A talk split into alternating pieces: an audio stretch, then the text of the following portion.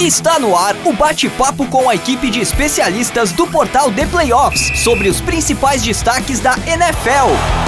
Livecast The Playoffs.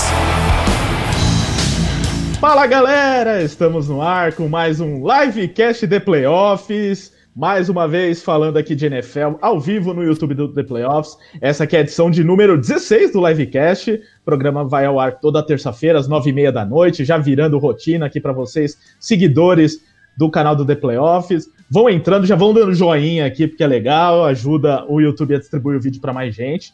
Até porque hoje temos um convidado muito especial. Antes, vamos é, apenas fazer aquele merchanzinho dizendo que o Livecast é gravado e editado pela WP Oncast Grave seu podcast você também. Fale com o Pix, tire suas dúvidas. O WhatsApp é 549-9620-5634.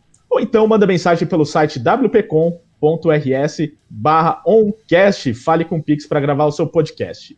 É, então, né, já indo direto ao ponto, apresento aqui para vocês Fernando Nardini, narrador dos canais ESPN, e que esse ano, além de tudo, vai ter a grande honra de narrar também o Super Bowl 55. Tudo bom, Narda? Beleza, Ricardo, Mia, Luiz, olá todo mundo que já chegou aqui com a gente. Prazerzão estar com vocês, muito legal falar do que a gente mais gosta, que é de esporte, é, numas, numa, numa época de muita ansiedade e já muito, já muito ansiosos, acredito, todos por esse duelo Mahomes e Brady, Gold e Baby Gold. Ah, Muita certeza. gente não vai gostar, mas é uma possível aqui, verdade. Ó. Aqui, ó. Quem não vai gostar tá aqui do lado, é o Luiz, mas é, é, antes da gente passar para os dois, já adianta pra gente como que foi aí essa receber essa notícia de que você narraria o Super Bowl, assim, essa primeira, acho que é a, a temporada que você mais pegou a NFL, né, depois de tanto tempo é, sendo a cara do tênis, por exemplo, na ESPN, narrando outros esportes. Inclusive, ano passado, você, se eu não me engano, transmitiu, é, foi repórter do Super Bowl, né, no, é, lá em Miami, né, que foi o Super Bowl. Mas Isso. você imaginava um ano depois estar como narrador principal do Super Bowl? Não, cara, já, jamais imaginei, jamais imaginei, assim, é, é óbvio que você trabalha para isso, né, para esses momentos.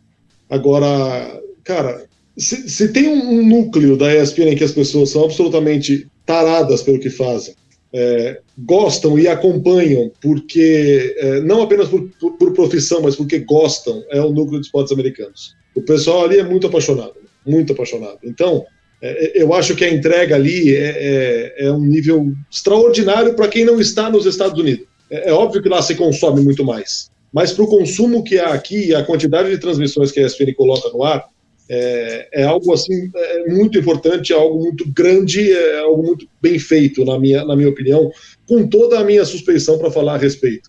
É, e tinha muita gente boa, cara. Os, os caras entregam muito bem. Ari, Rômulo, o Renan, sabe? Os meninos estão chegando agora, são completamente doentes por isso.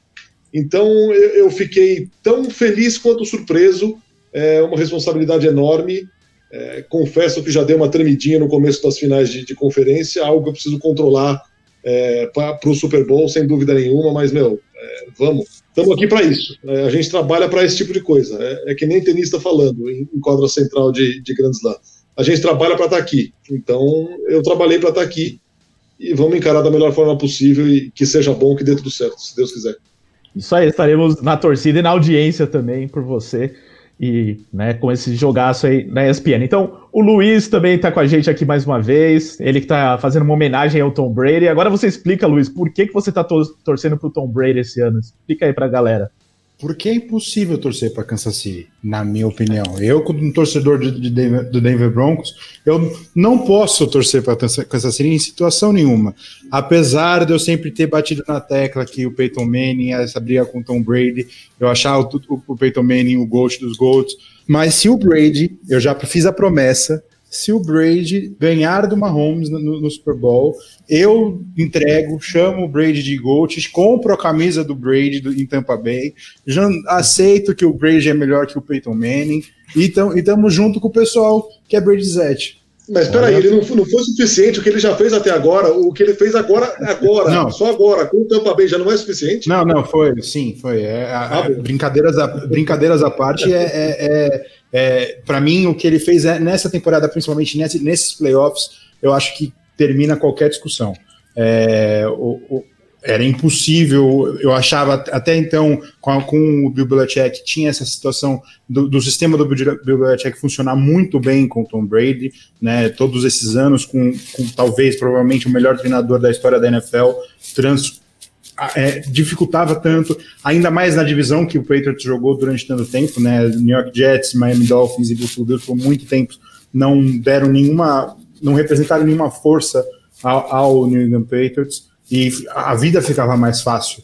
É, e agora, quando ele vai para Tampa, e mesmo não ganhando a divisão, porque a divisão foi complicada com o New Orleans Saints, é, chega nos playoffs, tem que jogar dois jogos fora de casa, dois jogos em New Orleans e em Green Bay, dois lugares difíceis para se ganhar em janeiro. Tudo bem que sem a torcida em, em Orleans e com a torcida reduzida em, em Green Bay, a situação é diferente, mas não, mesmo assim não era fácil e aí ele vai lidera esse time que mo mostra que os anos ruins que ele estava tendo em, em, em, New England nos últimos anos era muito pela falta de jogadores em volta dele, né? A falta de qualidade em, em volta do Tom Brady. E agora, depois do que ele fez, é, fica muito impossível você tentar fazer alguma discussão contra qualquer jogador que jogou na NFL comparado ao Tom Brady. Bom, depois dessa declaração de amor do Luiz, né, não dá nem mais para falar nada. Né? Ele que tanto hater foi do Tom Brady que agora se rendeu aí. Imagina se ganhar o Super Bowl. Ó, oh, façam como o Carlos Ferreira, que mandem perguntas pra gente e pro Nardini, que a gente vai passando aqui durante o programa. Ó, oh, ele quer saber para que time você torce. Eu não sei se você já revelou isso ou se você quer revelar, Nardini. Cara, assim, é, é, não, é, não é nem uma torcida, assim, porque eu acho que torcida é um negócio mais forte. É, torcida envolve paixão, mas eu, eu, não posso e não pude, não posso e não poderei, o, juiz, o Luiz que me, que me desculpe, ficar indiferente ao que eu vi o ano passado em Kansas City. É, não posso ficar indiferente. Ok, é, as pessoas vão falar, ah, é modinha, tal, não sei o quê, mas beleza, é a minha experiência de NFL. É, é o que eu vi mais de perto. E assim, Kansas City é uma cidade pequena, que tem aquele time ali, é, ok, tem o Kansas City Royals, que foi campeão recentemente, obviamente que teve parada na cidade, todo mundo ficou feliz. Mas ali, é, uma, uma, comparação que eu fiz foi as cidades menores, de novo, na minha realidade, aqui no interior paulista, com basquete. Por exemplo, Franca é uma cidade que respira basquete, Franca no interior de São Paulo. Eu acho que em Kansas City há uma, não é fanatismo, idolatria, há uma devoção ao Kansas City Chiefs. E isso foi um negócio muito impactante de ver por todo o tempo que eles ficaram longe de um Super Bowl, são, eram 50 anos até ganhar de novo, é, com, a, com o advento Mahomes, que, meu, é, é, sabe, é um cara num time no interior do país, num centro que não é Los Angeles, não é Nova York, não é um lugar que, nossa, não é Califórnia, não é um lugar que faria tanto barulho, e o cara pode se tornar um dos grandes jogadores da liga estando ali. Então, aquela mobilização que eu vi ali, é, aquela devoção mesmo do time, todo o ritual, a, semana anterior à final de conferência, é, é impossível ficar indiferente aquilo ali. Talvez se um dia eu for para uma outra cidade, também pequena, e veja a situação de outro time, também da NFL, é, eu divido um pouco a minha opinião, mas o que eu vi ali, cara, é um negócio muito, muito impressionante. Então, desculpa, Luiz, é, eu não tenho como não Vamos para Green Bay, Nard, é incrível. Me seduzir, me seduzir pelo, pelo Kansas City Chiefs. É totalmente é. natural, né? O Mahomes, o que ele tem feito desde que ele entrou na liga é, é um absurdo e para o meu azar ele caiu no, no meu, meu grande rival. É, quem sabe, Mia, né? Se um dia ele for para Green Bay, que também tem aquele aspecto de cidade menor, tal, apesar de ter um time muito grande. É, mas, né? Quem sabe ele possa também mudar de ideia. Mas agora, Mia, é, o que eu dizia até fora do ar aqui, que assim, essa grande audiência que estamos tendo nesse momento aqui não é para ver o Nardini, não é para me ver, não é para ver o Luiz. É para ver você. O público anseia pelos seus comentários sobre a eliminação do Green Bay Packers, depois de você na semana passada cravar a classificação, cantar a vitória e tudo mais. O povo quer te ouvir, Mia Mastrocolo. Tudo bem? Tudo bem? Boa noite, Nardinho. Boa noite, Luiz. Boa noite, Ricardo. Boa noite a todo mundo que está aí no chat rindo da minha cara. É para isso que eu venho, para dar alegria ao meu povo brasileiro. Davi Luiz, né? Ah, mas é, é a própria hoje nessa live. O povo quer pão, eu também quero pão e queria também estar tá comemorando, mas não deu. Mas assim, eu tenho uma, uma lista de reclamações para fazer hoje aqui. O ah. craque Neto não, não vai chegar porque eu tô calma, tô tranquila hoje. Eu não tenho mais por que pistolar, já que a gente não tem mais o que fazer. Então eu vou manter a minha pose, fingir que eu sou uma princesa educadinha aqui e não vou pistolar hoje. Mas assim, eu tenho uma série de coisas para falar. Começando. Ah, eu por... acho que você devia pistolar, porque só faz 48 horas. E Aí tem que ser por um mês, pelo menos. Tá, então vamos lá. É, eu tenho uma série de pistas que me deixam extremamente com ódio desse jogo. Então, mas eu vou resumir ela numa pequena parte. Aaron Rodgers peidou na farofa na hora de comer, de correr. O Matt LaFleur ficou com medo e bundou. E a gente simplesmente comeu o turnover. Então, assim, meu amigo, se você faz isso na final da NFC, você tem que se danar.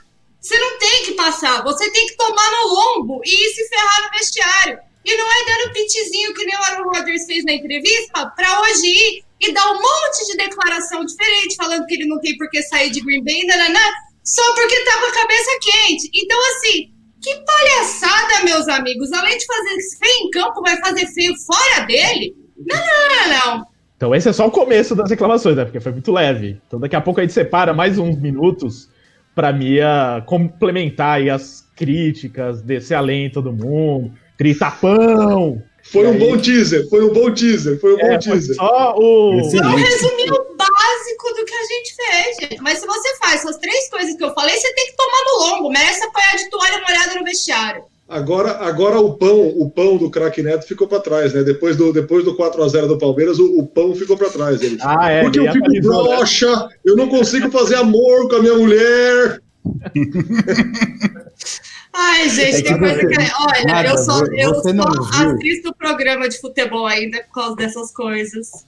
Nada, você não viu a Mia é, na temporada regular, quando o Packers tomavam um atropelo dos running backs adversários. É, o pão do, do, do, do, Neto ficou pequeno quando a Mia falava dos running backs adversários. Não, mas, gente, eu reclamei a temporada inteira dessa jossa, dessa defesa contra o jogo corrido que era uma vergonha, que a gente tomava terceira longa todo jogo. Inclusive, olha o tanto de terceira longa que a gente tomou nesse último jogo, que dá vontade de eu bater minha cabeça na parede de ódio. Não dá. Gente, um time assim não pode ganhar, merece perder mesmo. Não tem nem como. Eu, a maior defensora dos Packers, não tenho paninho para passar hoje pra esse time. Ó, não tô nem conseguindo colocar os comentários aqui embaixo, porque são tantos, né? E incrivelmente todos de muito apoio a Mia, né? Eu tô vendo aqui como o pessoal tá, né? Triste Draco, seu traidor. Semana que vem eu te pego na live lá na, na ponta. É, você vai ver só. Fogo amigo, hein, Mia? Aqui, ó. Mas ó, aqui tem gente que te apoia, ó. Quintanaka, Força Mia. É, o MacLeod Maurício. Mia, você é demais. É, teve mais um aqui que te apoiou. A gente recebe a hate, Bruna, mas a gente recebe amor também. Bruna Gonçalves. Quem já viu a minha pistolar com Packers ao vivo sabe como é, sim. Toda, toda semana a gente vê, né, na verdade. Ai, é, gente. Enfim, tem muitos comentários aqui, daqui a pouco a gente coloca mais. É, inclusive, aproveitando também, um abraço, um beijo para Talita, que faz parte da nossa equipe aqui do The Playoffs, e ela que viabilizou né, a vinda do, é, do Nardini aqui. Então, brigadão, Talita, ela que está aqui nos comentários também e que está acelerando o programa, quer que termine rápido, porque ela quer assistir o Big Brother também, está muito empolgada aí com o pessoal vai se juntar, né, das duas casas, não sei direito como vai ser. Mas enfim, antes da gente começar, né? Na verdade já começou, né? 14 minutos do programa, mas só deixando alguns recados. Participe com a gente ao vivo enviando as perguntas aqui no chat, que a gente vai ler e responder aqui, não esqueça disso. Se inscreva no canal do The Playoffs aqui no YouTube, dá uma olhada, porque muita gente deve ter entrado aqui por acaso, assim, viu lá uma live de NFL com o Nardini, entrou e ainda não se inscreveu no canal. Então dá uma olhadinha se você já se inscreveu. Aproveita para ativar o sininho também. Deixa um joinha, como eu disse, porque é legal e nos ajuda também a ter mais comentários e mais gente entrando na live. É, que mais? Também temos. Deixa eu tirar esse chora minha aqui, que não era pra ter entrado. É, temos também os canais de podcast, né? Porque a gente faz a live aqui e depois o programa é publicado como podcast. Então, talvez você esteja nos ouvindo aí no futuro, numa versão podcast, já a partir de quarta-feira. Então, um grande abraço para você. E também não se esqueça de se inscrever nos nossos canais de podcast, né? Dá uma olhada se você já segue lá o perfil do The Playoff, seja no Spotify, no iTunes, no Deezer, SoundCloud, enfim, onde você que preferir. É, você que está no YouTube também, que gosta de podcast, dá uma olhadinha no seu aplicativo de podcast e vê se você já segue o The Playoffs. E é importante que você esteja com a gente também. Espalhe para os amigos, também é importante. Fale para os amigos que tem podcast do The Playoffs, porque não só o livecast, né? Mas também tem o USA na rede, que inclusive também fizemos ao vivo no domingo, é, e também é publicado como podcast. E aí eu já aproveito para dizer que a Mia, ela só vinha aqui de terça. Então todo mundo que ficou enchendo o saco no, no domingo, falando, cadê a Mia? Cadê a Mia? no domingo ela tava. Não tinha nem condições, né, Mia, de participar de um programa no domingo. pra falar a verdade, eu não assisti. Olha, eu fui ver o jogo inteiro do Chiefs na replay na segunda-feira de manhã, porque eu tava tão assim que eu comecei a assistir, eu bruxei total. Falei, não, eu vou dormir, porque hoje não dá mais nada para mim. Exatamente. É, e por último, o último recado aqui é para que você entre em contato com a gente no WhatsApp, que é esse número que está aqui embaixo na tela, no 11 9 4666 8427 que nesse número você pede para entrar nos grupos de NFL do The Playoffs. Então, nessa época do ano, né, chega Super Bowl, aí você quer comentar com os amigos sobre o jogo, só que o pessoal só quer falar de Brasileirão, de Libertadores, sei lá, dessas coisas. Big Brother. Big Brother, pior ainda, né?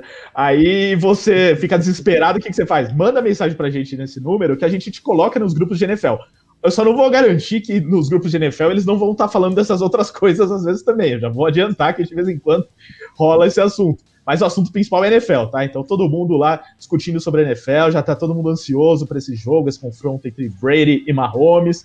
É... Então, esse é o seu lugar para falar de NFL. E a gente tem grupos também de NBA, MLB e NHL, tá? Então, todos os principais esportes americanos para você se divertir. Manda mensagem, estamos online agora, se você quiser participar.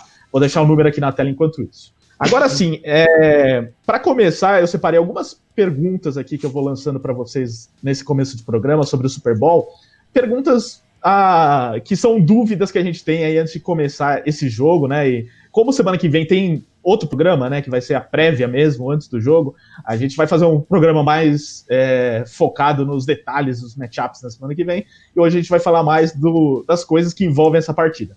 A primeira questão, que é uma que, é, que envolve né, os quarterbacks, que eu acho que é o assunto principal e aí eu já começo com o Nardini, já que você é fã dos Chiefs agora, Nardini.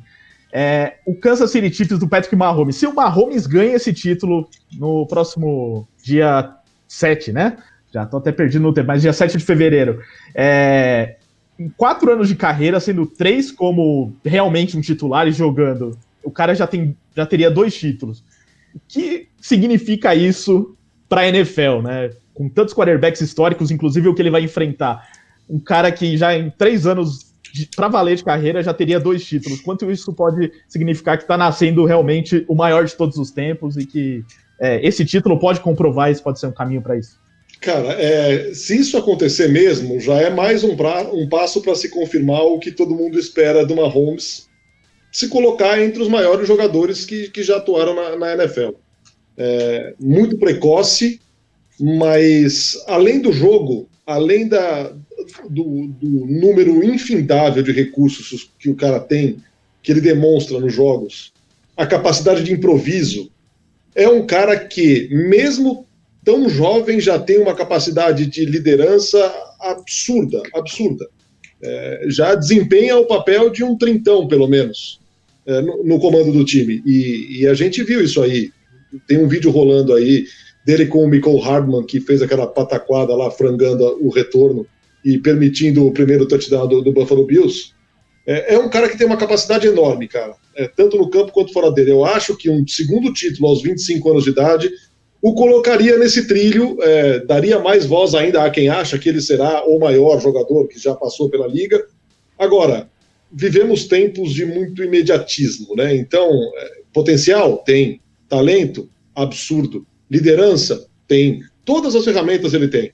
Agora, o ganhar mais de seis Super Bowls, que é o que tem o Tom Brady hoje, depende de muita coisa, cara. Depende se ele vai ter sempre a companhia de um técnico espetacular, como é o Andy Reid pro resto da carreira. Depende se ele vai ter boas companhias no time. E a gente viu que quando o Tom Brady deixou de tê-las, ele fez temporadas muito ruins.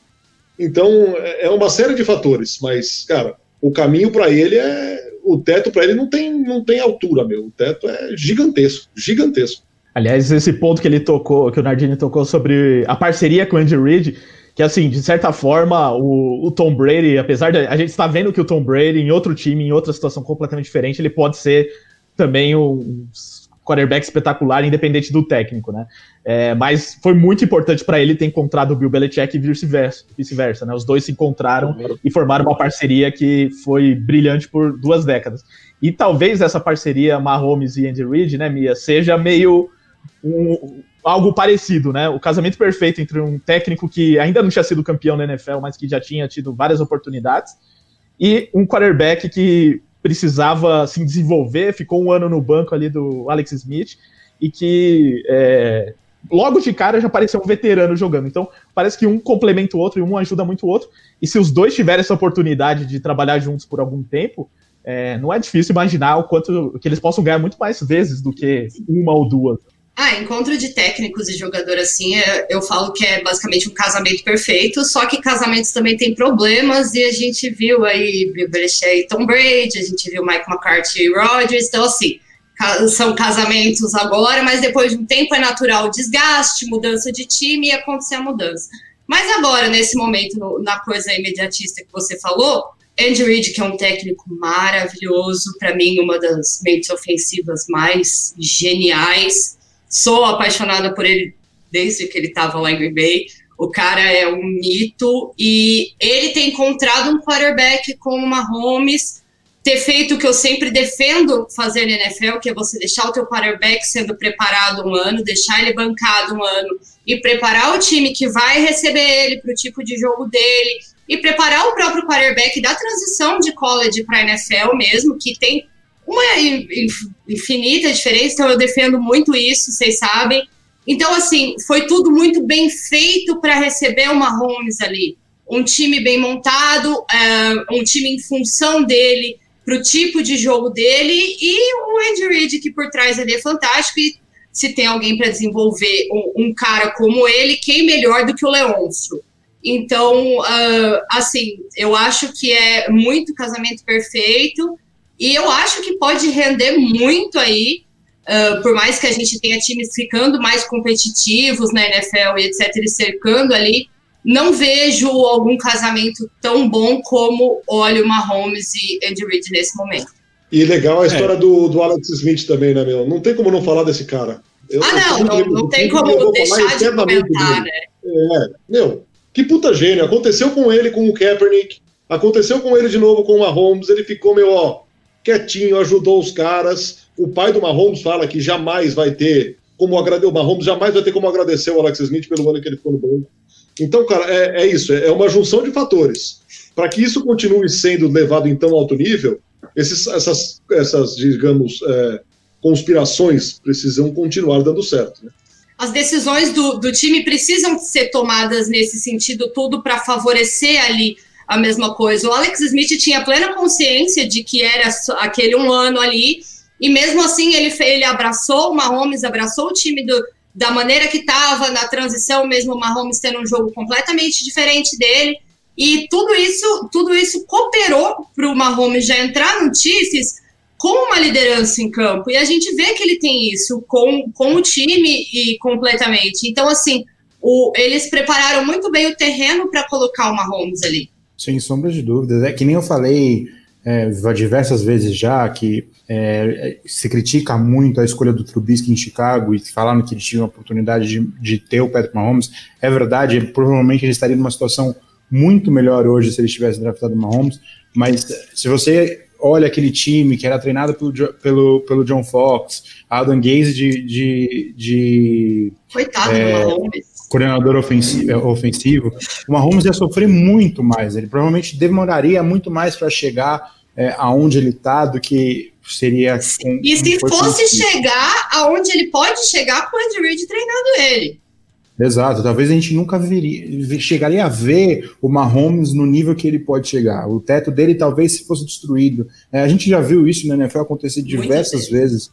É, então, o casamento é perfeito entre, entre o Andy Reid e, o Kansas City Chiefs e, e o Mahomes, é, e provavelmente é o melhor casamento da NFL na atualidade, né? Não tem nenhum outro casamento que seja tão bem feito que nem esse, esse, esse treinador e esse quarterback. A, a, a, o problema é que nem o Nardini falou, que pensar em seis títulos é muito, é muito longe, é muito difícil você ter um domínio que nem o Brady teve é, durante 20 anos para você conseguir. Né? Não só a pressão, mas porque é, são muitas coisas. O Brady, por exemplo, se você olhar, ele, nenhum jogador dos três primeiros títulos estava no segundo, no, nos últimos três títulos. Né? Todo o elenco do, do, do New England Patriots mudou entre, entre essas duas trilogias. É, a situação do cap, provavelmente a gente vai ter uma redução de cap no próximo ano, então as, os times vão começar a sofrer um pouco mais é, para monta, montar até a situação da pandemia se passar e a NFL recu recuperar essa parte financeira que foi perdida por conta da pandemia. É, a AFC, por exemplo, não vai ser tão, tão fácil como o Brady encontrou. O Brady, por muito tempo, não, não só a sua divisão, mas a AFC inteira era, era, era mais fraca e a AFC hoje se desenha muito mais complicado. O Trevor Lawrence provavelmente vai chegar nessa, nessa conferência para chegar e complicar mais. O Justin Herbert chegou na mesma divisão e pode ter um futuro brilhante também e complicar a vida do Kansas City Chiefs por por alguns anos, é, mas o início é brilhante. É, é o, o, início parecido com o, o Tom Brady né, e as comparações são feitas não por acaso. Bom, o Bruno Real Oliveira ele até citou um ponto importante que é a questão do cap, né? Tipo, como que vai fazer daqui a alguns anos, né, para administrar, porque o Mahomes fez uma extensão de contrato recente aí, que por enquanto tá beleza, né, mas daqui a alguns anos pode pesar, né? Então tem tudo isso pra gente saber o quanto que vai ser vencedor a carreira do Mahomes, mas que ele é um quarterback totalmente fora de série. A gente está vendo aí diariamente. É, e aí, inclusive, tem algumas outras pessoas nos cornetando aqui, Luiz e Mia, principalmente, porque a gente, na semana passada, é, a gente estava, inclusive, eu vou pegar o nome de quem reclamou aqui, ó, ó o Yushi Madete. Ele falou: O que vocês, meus queridos fãs do Allen, dizem agora? A gente pode ser fã do Allen, né? Sem criticar o Mahomes, pelo contrário. A questão da semana passada é que a gente tinha aquela impressão de que o Mahomes não iria 100% para o jogo, né? Por causa da concussão e de uma lesão no pé, que inclusive. A foi... gente estava mais grilado Nada. com a lesão do pé do que qualquer outra coisa, porque no, no outro jogo, quando ele saiu com a concussão, ele não estava conseguindo plantar o pé para lançar. Então a nossa preocupação era essa. E o Josh Allen é um, ótimo, é um ótimo quarterback, deixando aqui bem claro. É, então, Posso e aí a questão. Coisa? Claro, por favor. Já, já declarei aqui a minha impossibilidade de ficar indiferente ao Kansas City Chiefs. Mas eu, no palpite, eu coloquei Buffalo Bills ganhando do Kansas City Chiefs. Por quê? O Kansas City Chiefs ganhou uma pá de jogo na conta justa.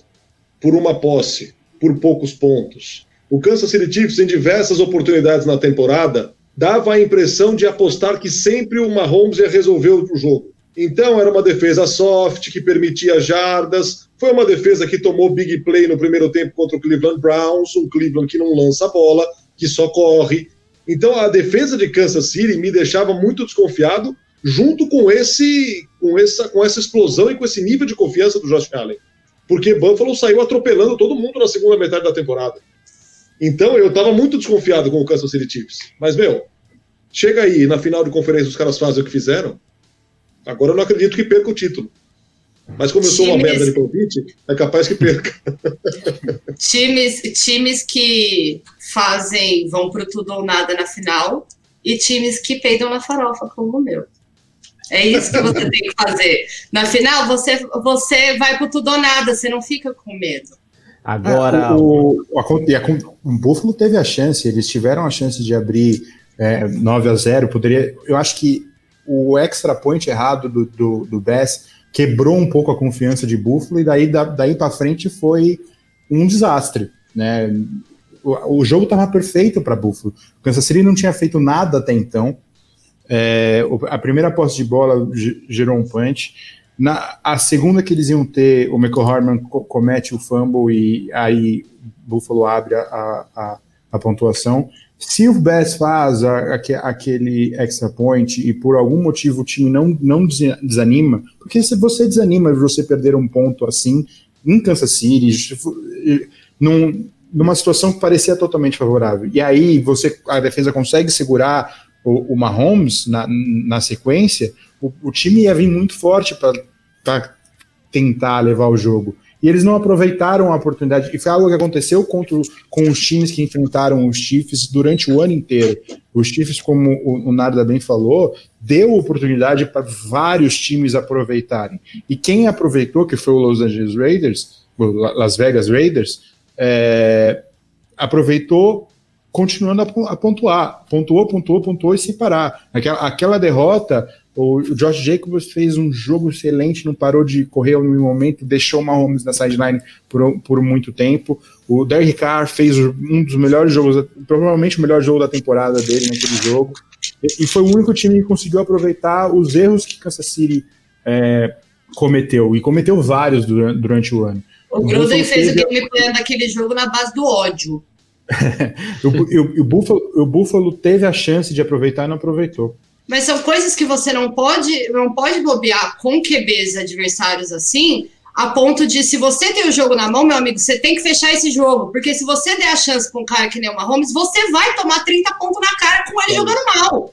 Do e o negócio, ah, o Chiefs, com... o Chiefs deixava na mão, sempre a impressão na mão do Mahomes, porque infelizmente ele resolve. Quando ele joga mal, você toma 30 pontos. Se ele joga bem, você toma 50.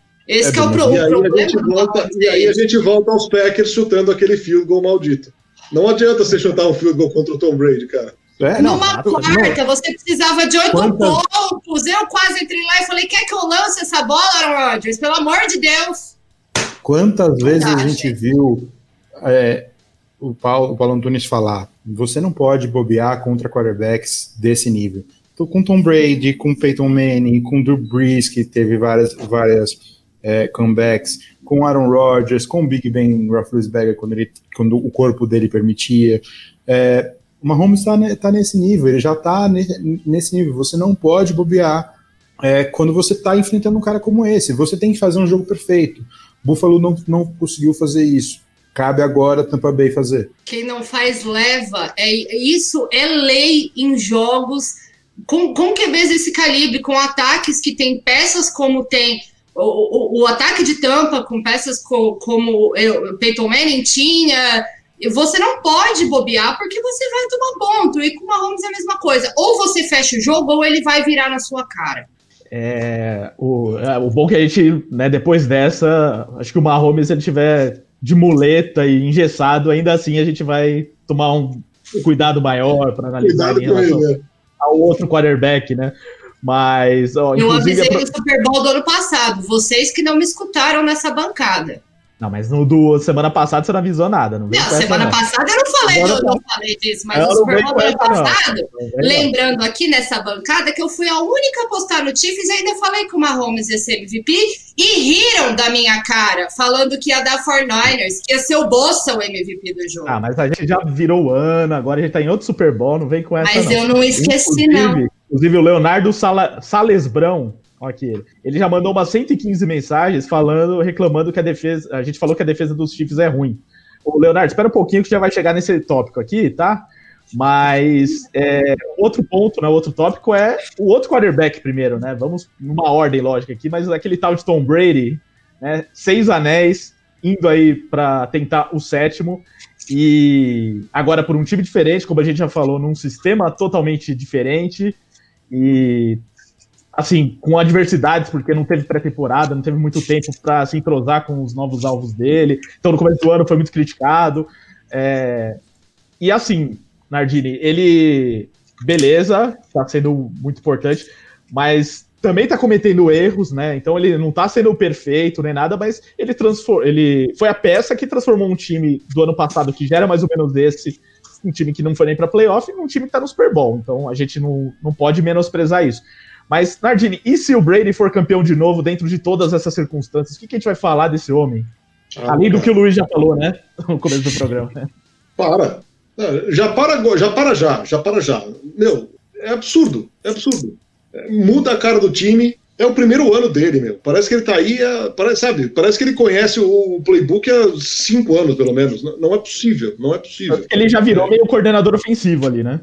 Pois é, é, é, cara, é insano. É, é, insano, e aí eu acho, eu acho que também teve um, um, um, ponto positivo, que foi a, a humildade do Bruce Arians, cara, que é sempre um cara, sempre foi um cara muito teimoso, mas que falou, peraí, é, vamos, vamos pensar num bem maior.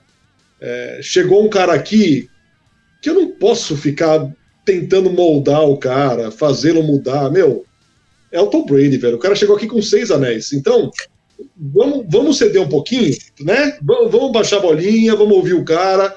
E assim, a transformação é absurda, é absurda. Assim, é, é, aumenta o recorde de vitória em playoff, aumenta o número de presenças em Super Bowl, agora são 10, só ele tem 10. Pode chegar ao sétimo, leva o time pela primeira vez na história decidir um Super Bowl em casa. Não, a gente fal falaria até amanhã aqui do, do, do, tanto que o cara conseguiu em um ano de Tampa Bay Buccaneers, uma franquia que sempre ficou é, como coadjuvante, sempre ficou à sombra das maiores franquias. Ok, tem lá o Super Bowl no começo dos anos 2000, mas desde então, cara. E aí o cara chega e muda completamente a história.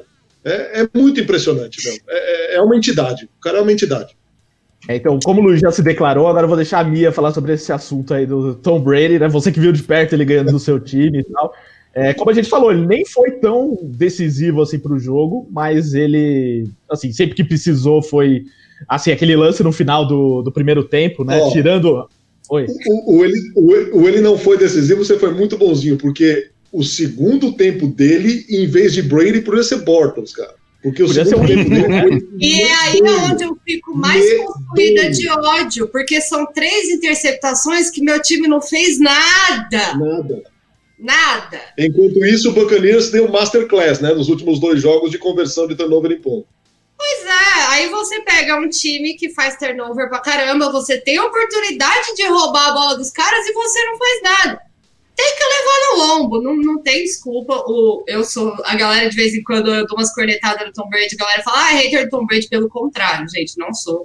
Sou fanzaça, tem camisa dele nos Patriots, ah, acho o cara fantástico. O nosso Giselo é, é, um cara é, que ele, ele é dedicado, ele treina, ele é, ele é clutch. Quando você precisa dele, ele decide o jogo ele é líder do time, dá aquele chilique de vez em quando, mas a gente ignora essa parte, porque ele é completamente fora do comum. A gente nunca viu e não tem o que discutir sobre isso. E ainda tem todo esse hype, vai jogar. Chegou pela primeira vez, levou conferência, acabou de sentar no bonde, tá na janelinha com no banquinho dourado, e, e, vai disputar o Super Bowl em casa numa temporada completamente atípica, onde você não teve torcida, onde você teve um, jogos adiados e toda aquela confusão que foi por causa de Covid. Então, assim, o hype dele tá mais do que nunca. E, cara, ele tem 43 anos. A gente não é, pode deixar isso de lado. Ainda tem. De brinde, ele ainda tem 43 anos. É, e aí eu chego em outro ponto que eu queria perguntar para vocês. O Luiz pode começar, já que ainda não falou sobre o Brady agora, né? Porque no começo do programa, quem quiser, ouve depois no começo do programa, ouve em podcast, que vai ter lá repetido. Tem uns cinco minutos a declaração de amor do Luiz pro Brady. Você vai colocar uma trilha no, no podcast, só pôr uma trilha. o Pix tá fazendo edição, Pix, coloca lá aquela trilha de amor lá. É, mas o Luiz e companhia, o Tom Brady, se ele for campeão, será que ele já deu, ah, chega, vou aposentar agora, porque sete títulos tá ótimo, um título com outra equipe ainda. Ou o cara, ah, pô, já tô num time aqui que tá bem montado e que é capaz de brigar de novo por título, vou ficar. E se perder, muda eu, também? Eu não vejo o Brady parando, independente do resultado do Super Bowl.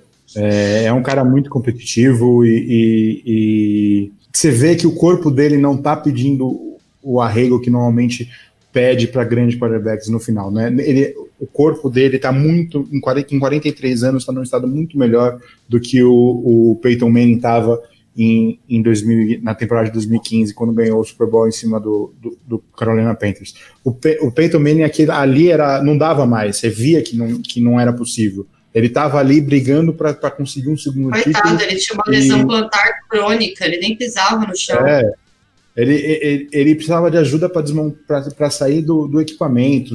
A, com o Brady a coisa é diferente. Ele está com 43 anos, mas o corpo dele não, não se sente como 43 anos.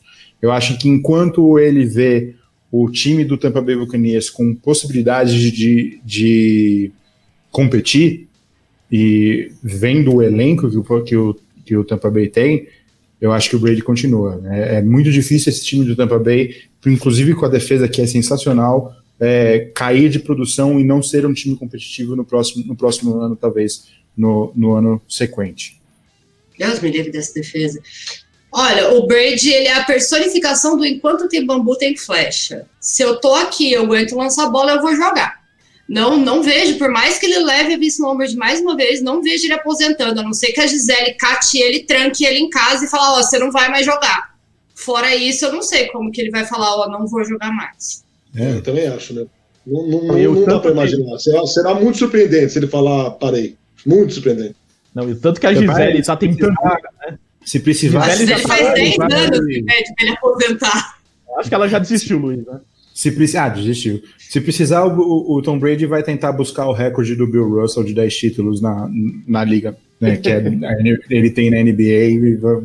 Se deixar, vai. Se ele tiver condições, era, ele acho que era, ele era preciso. Se ele não pudesse sair do New England Patriots, eu acho que ele, ele estaria para se aposentar. Mas ele, com, a, com essa possibilidade dele ter saído e buscado um time da, que ele via possibilidade, isso vai estender um, a carreira dele. Se ele tivesse ficado assim, em, em, New England, talvez eu, esse ano teria sido o último. E o jogo, e o jogo contra os Packers mostra que é, ou aquele ditado é muito verdadeiro, a sorte acompanha os competentes, né? A sorte é encontro de capacidade, oportunidade, você tem mais uma coisa aí, e eficiência, alguma coisa assim. Ou então o cara tem um pacto com coisa ruim, né, meu? Porque o cara lançar três interceptações numa final de conferência e ganhar o jogo, velho, é para muito poucos, meu. É para muito poucos, cara. Não, eu fiquei em choque que o, que o Aaron Rodgers não conseguiu aproveitar. É, a defesa, a, a defesa conseguir três interceptações em três drives seguidos e Green Bay sair com que foram três pontos de tudo isso. Três, é. No primeiro a gente conseguiu um field goal, no resto a gente não conseguiu nem isso. É, então, é, é, é gente, um que vergonha. Que vergonha, vexame. É incrível, é incrível como o assunto volta, né, cara? Aqui nessa live, nessa live, imagine, todos os assuntos caem nos Packers, assim, sempre. Só que ultimamente a Mia tava fazendo isso mais assim com alegria. Pô, eu tava feliz, sabe? Eu, eu tinha um sonho. É, Acabou. todo assunto ela dava um jeito de falar, porque ela tava empolgada. Agora ela tá tentando fugir do assunto, mas o assunto volta, né? É, não tem jeito. O, o André Cunha Prioche, ele tá falando: Nardini, você vai narrar o Super Bowl? Então, aproveitando a audiência é, rotativa, responde para ele aqui, Nardini, por favor.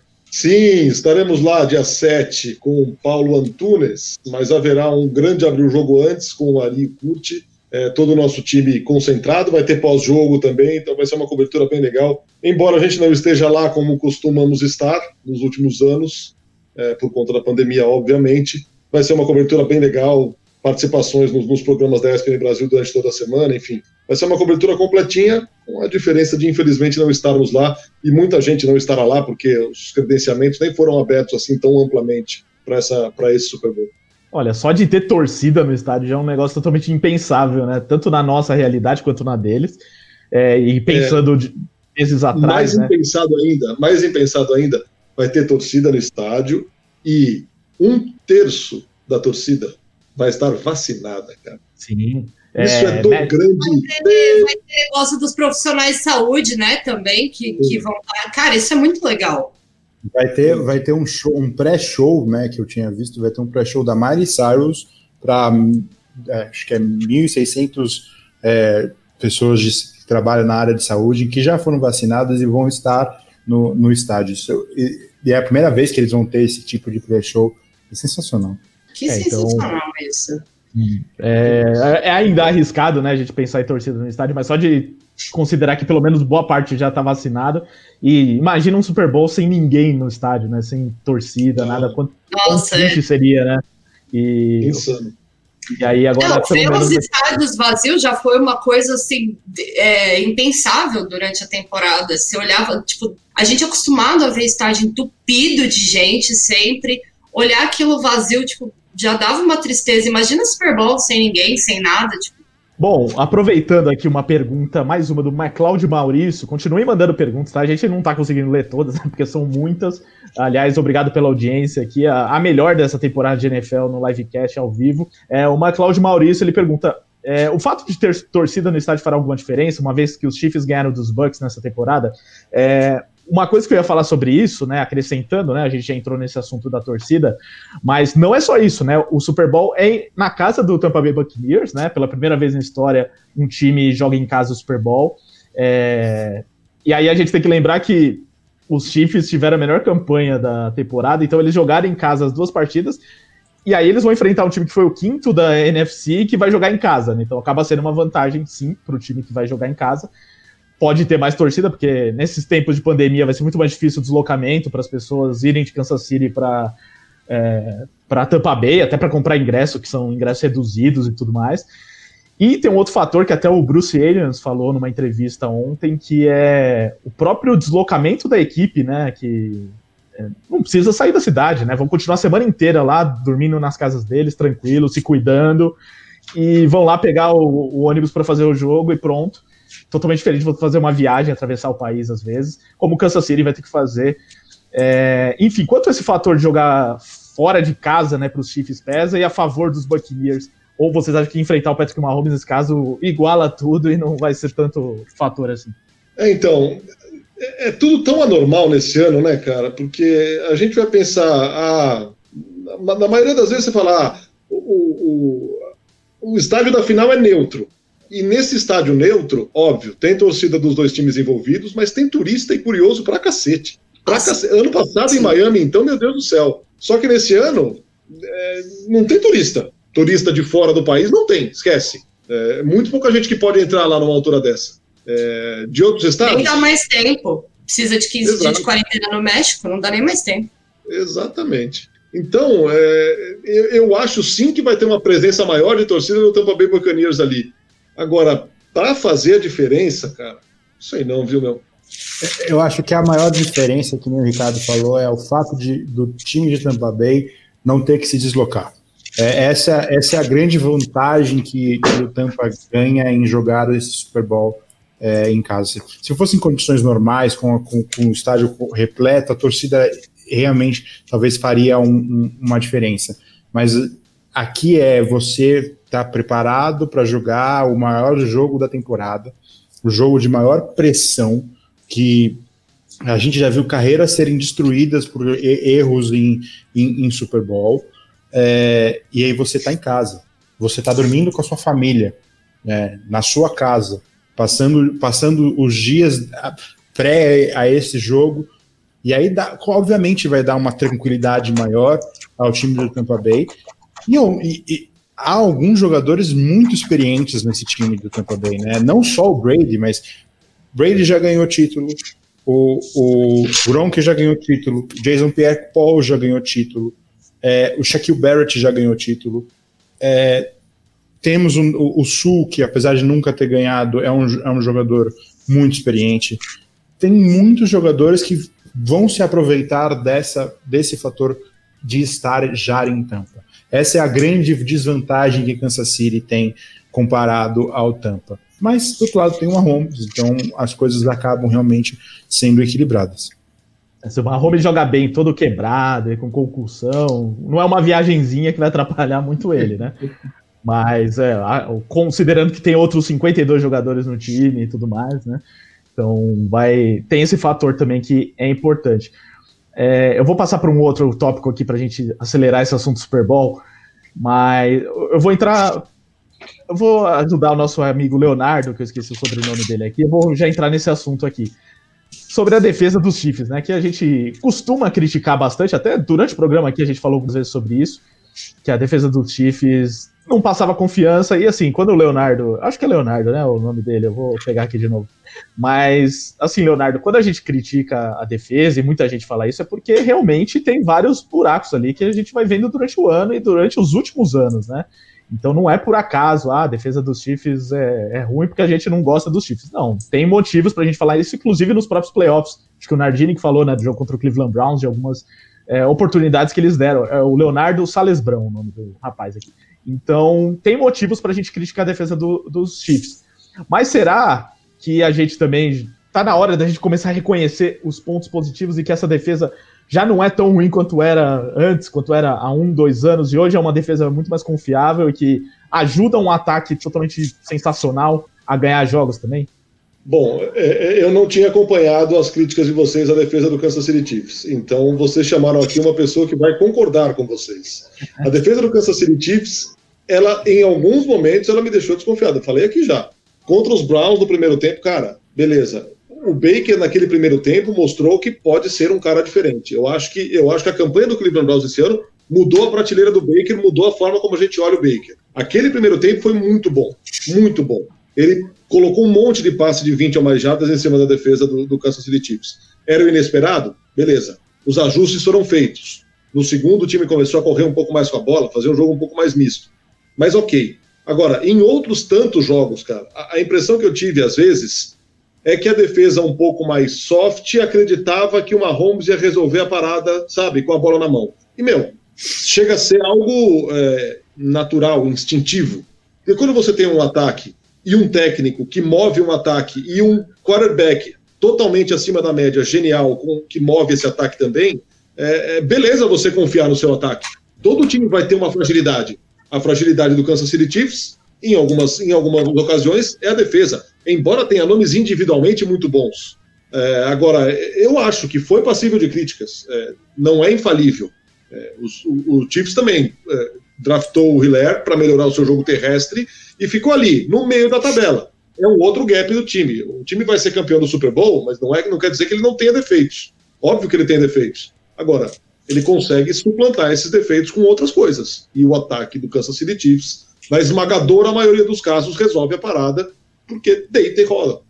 É, o, o, o Nardini falou muito bem. A, a, a defesa do Chiefs não é a, de longe de ser uma das piores da liga, mas é uma defesa que passa a, a, alguns mal, maus, mais bocados de vez em quando.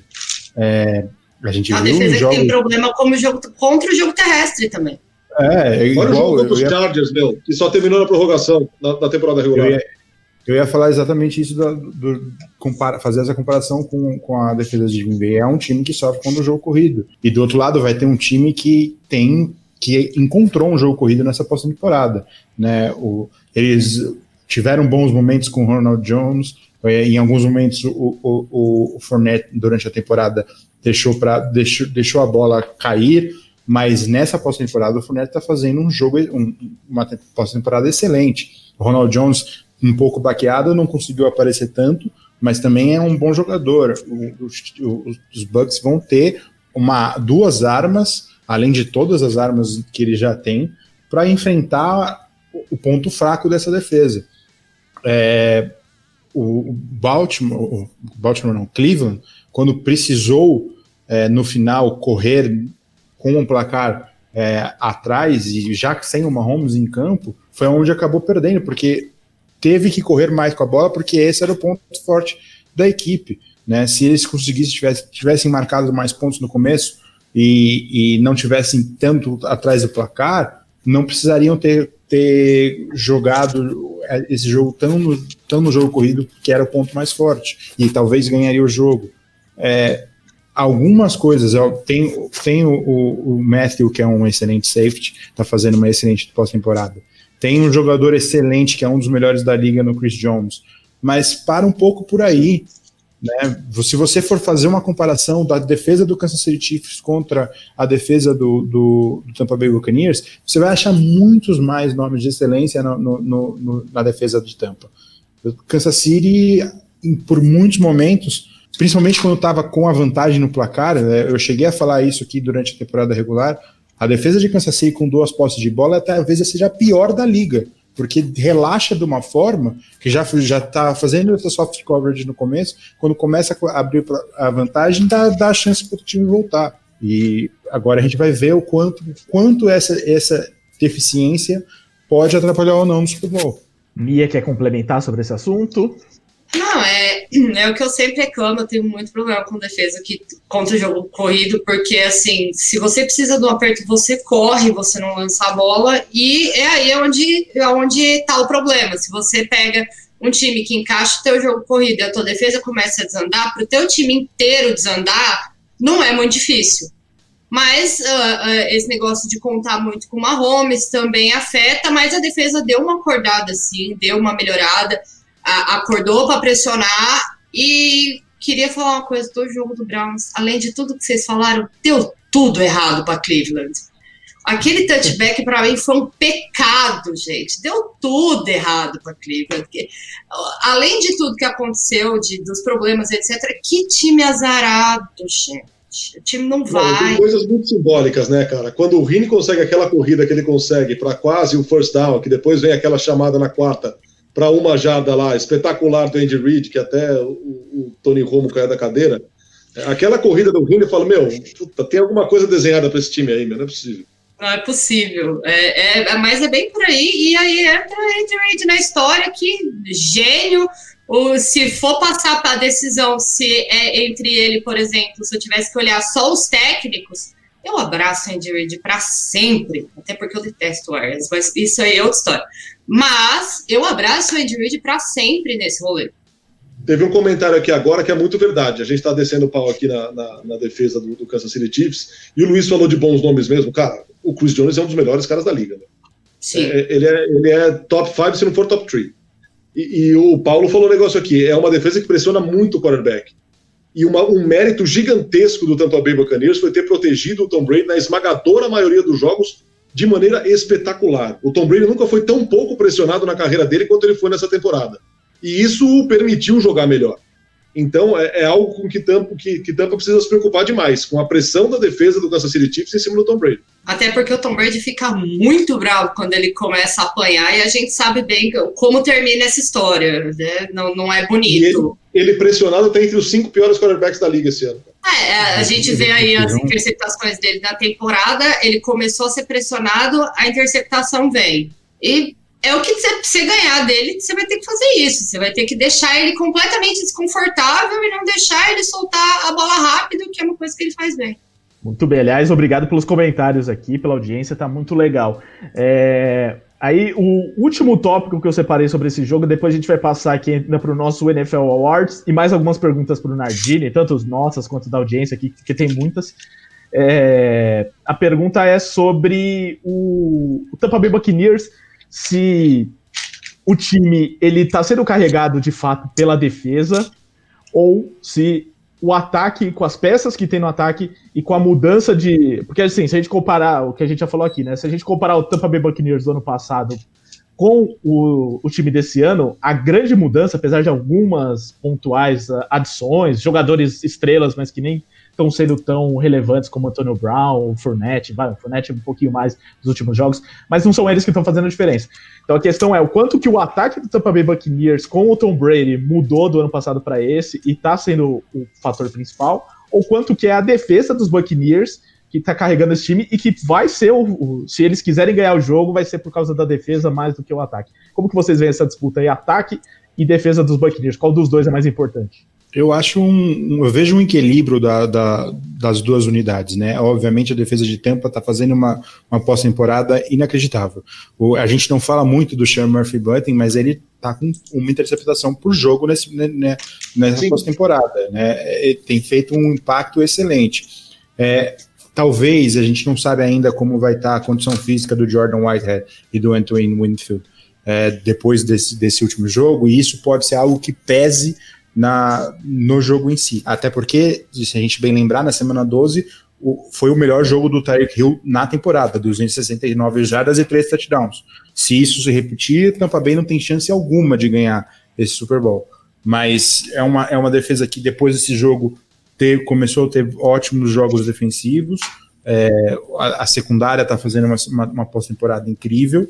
E aí você vai para o outro lado que tem um, um, ataque decente. Não é um ataque, por exemplo, é, se você comparar com a defesa de, de Denver no, no, no, Super Bowl 50, com o ataque de Denver naquele, naquele Super Bowl. O ataque de Denver era inexistente.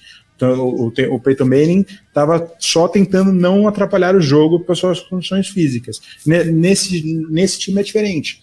A gente tem um quarterback que sabe ganhar jogos, que está cheio de armas, né? não só os running backs, tem o Mike Evans, tem o Chris Godwin, é, tem o Cameron Braid, tem o, o, o, Gronkowski, não sabemos a condição física do Brown para esse jogo, tem o, o, Scott Miller, fez uma jogada excelente na, na, na, na contra Green Bay, tem o, novato, o, Tyron Johnson, que tem feito jogadas incríveis também, é, tem sido aparecendo, aparecendo em momentos decisivos. Então, não é um time que é carregado pela sua defesa e, e o ataque não compromete. É um time que tem um equi bom equilíbrio da, entre as duas unidades. Concordo, plenamente, plenamente. É um time, é um time que funciona muito bem com uma, como uma engrenagem que, que gira a, a total contento. É, é, um, é uma defesa que, por exemplo, tem grandes nomes, o Murphy Bunting já destacou o Luiz, uma interceptação por jogo, cara,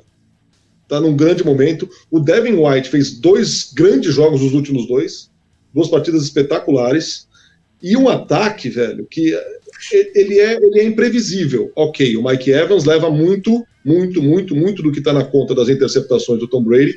É, uma parte desse boleto cabe ao Mike Evans, não resta a menor dúvida no último jogo. Agora, é um cara de extrema qualidade e começaram a aparecer jogadores que seriam até então é, coadjuvantes nesse ataque de Tampa Bay, da segunda metade da temporada para cá. Foi o time que teve a oscilação durante a temporada? Teve. Mas agora você pega um Fournette recebendo a maior, a maior parte dos snaps porque o Ronald Jones não está inteiro. Está com problema no quadríceps. E o Fournette está bem. O Brady. Todas as, todos os olhares estavam no Gronk, pela sintonia histórica e espetacular com o Tom Brady o Cameron Brate entra e recebe boa parte dos passes para Tyrants. O Gronk não tem, não chega, acho que cinco recepções nessa pós-temporada. Então é, é, um ataque também bastante variado. É, eu acho, eu acho que há equilíbrio enorme entre as duas unidades. Houve um tempo, por exemplo, o confronto entre entre Tampa Bay e Green Bay Packers na temporada regular. Eu acho que quem levantou aquela vitória foi a defesa. Óbvio que o ataque complementou e pisoteou, mas a defesa foi que começou a ganhar aquela partida. A coisa desandou na Pick Six. A hora que o Rodgers. Aliás, eu falei isso no outro programa. Se a gente tomasse interceptação, ia lascar o jogo. E foi exatamente o que aconteceu. Rodgers tomou interceptação no final do primeiro tempo, a gente tomou um touchdown em seguida, e na volta do jogo já foi aquele festival de lambança que os senhores acompanharam juntamente comigo. Mas, assim, não tem como. E, e, do outro lado a gente tem aí um, um time perfeitamente equilibrado, né, gente? Não, é, dos dois lados, apesar da gente ter visto jogos com oscilação na temporada, em que ou a defesa se destacou mais, ou o ataque se destacou mais, a gente tem uma linha é, muito tranquila de equilíbrio do, do time como um todo. Então é um conjunto que está funcionando muito bem. Quando você tem um time com os dois lados funcionando muito bem, fica muito complicado. Não, e, e, não só se você comparar o ataque do, do Tampa, é, a gente tem, por exemplo, o Gronk. É, ah, o Gronk tem tido uma recepção por jogo na pós-temporada. Cara, se, já, se, você parar e olhar, o, o, a presença do Gronk em campo ajuda o ataque de, de Tampa Bay. Diversos, diversos touchdowns de Tampa Bay nessa, nessa pós-temporada. Você vê o Gronk em campo, tem dois marcadores no Gronk, mesmo que ele não vai fazer nada. Mesmo que a jogada não seja para o Gronk. Tem dois marcadores em campo no Gronk. E aí, como você, você dobra a marcação no Gronk, como você vai marcar efetivamente Mike Evans, Chris Godwin, Cameron Braid, é, Antonio Brown? É, tem várias peças. Aliás, se o Antônio Brown jogar, vira Jail Ball também, né? Sim. Comparar o Antônio Brown e o, e, o, e, e agora o Luiz falou do Godin tem, tem um aspecto importante, né? Os caras estão dropando a bola, é uma indecência também, meu. Não, não tá, tá complicado. O Fournette tá tendo muito problema com isso. O Evans correu uma, na segunda interceptação do Brady. A rota que o Evans fez foi tão bizarra que eu fiquei uns 10 minutos me perguntando o que, que ele achou que ele estava fazendo. Porque foi, foi uma coisa inexplicável. E drop, isso aí a gente viu castigar o ataque do Steelers demais na reta final da temporada. Nossa Senhora. Foi uma coisa que judiou do Big Bang e acabou com a reta final da temporada dos Steelers. Então, assim, ou acorda, ou Tom Brady vai pistolar com o time no final. Não vai ninguém ganhar presentinho, não. Vai ter Gisele, vai ter Gisele gritando pro, no, no, nos bastidores que a Maria não consegue passar e receber a bola. É, não, em teoria ele tem um ataque que não ia se preocupar com isso, né? Porque são excelentes recebedores aí. O próprio Godwin, né? Dropa, aí no lance seguinte, ele dropou uma facílima nesse jogo contra os Packers. No lance seguinte, ele pegou uma de 50, quase impossível, né? Só querendo, querendo defender um pouco a, os receivers do Tampa Bay também. E eu acho que, não sei se foi na. Agora eu não vou lembrar se foi na segunda ou na terceira, no, no terceiro interceptação do Brady, é, que ele faz um passe pro Evans e ele força um passe pro Evans porque estava sendo pressionado. É, se, se ele não conseguiu perceber, mas o Scott Miller estava livre, livre, livre, livre. Se ele faz aquele a, a, o passe para o Scott Miller, provavelmente a diferença teria sido de uma interceptação para um touchdown. Obviamente que alguns jogadores têm sofrido com isso e é algo que eles não vão poder fazer. Se eles cometerem, cometerem muito isso é, no Super Bowl, vai custar o jogo. O Rio tá também, do outro lado, também tem jogadores que às vezes dropam algumas bolas. O Rio dropou um passe com, no começo do jogo contra o, o, o, Buffalo, que foi inacreditável, um passe lindo do Mahomes, e a bola bate na mão do Rio e, e, e dropa. Drops são um problema. Custou a Buffalo também, né? Um, teve um momento excelente que o, o, o Singletary ia receber uma bola livre, livre, solto para correr para muita jarda, se não para touchdown, e o Singletary dropa a bola sozinho. Então, drops são algo que, algo que vai aterrorizar muitos dois times e Tampa Bay tem mais pretensão a isso. Ó, só para falar aqui nos comentários, muita gente perguntando aqui se o Tom Brady vencer já é o melhor de todos os tempos. Se o Mahomes ganhar, ele pode superar o Brady nas próximas décadas.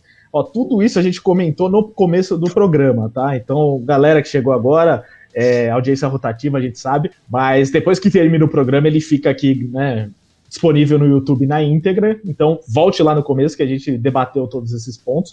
Ou então na versão podcast, se você preferir, para não precisar ver nossa cara de novo. Você vê lá no podcast que sai na quarta-feira. É, nos nossos canais de podcast, procura lá por The Playoffs, tá? E muito obrigado pela audiência e pelas perguntas. Agora eu vou aproveitar aqui uma das perguntas é, que para a gente já também é, aproveitar mais a presença do Nardini para perguntar alguma, algumas questões aqui. É, eu não estou achando quem enviou, porque é tanta pergunta, mas é, ele perguntou aqui se você gosta quando o Paulo Antunes fala com você, te chama de Narda, faz aquelas vozes e tal. Aí uma coisa que eu ia acrescentar a isso é o quanto o entrosamento de vocês dois pegou esse ano, né?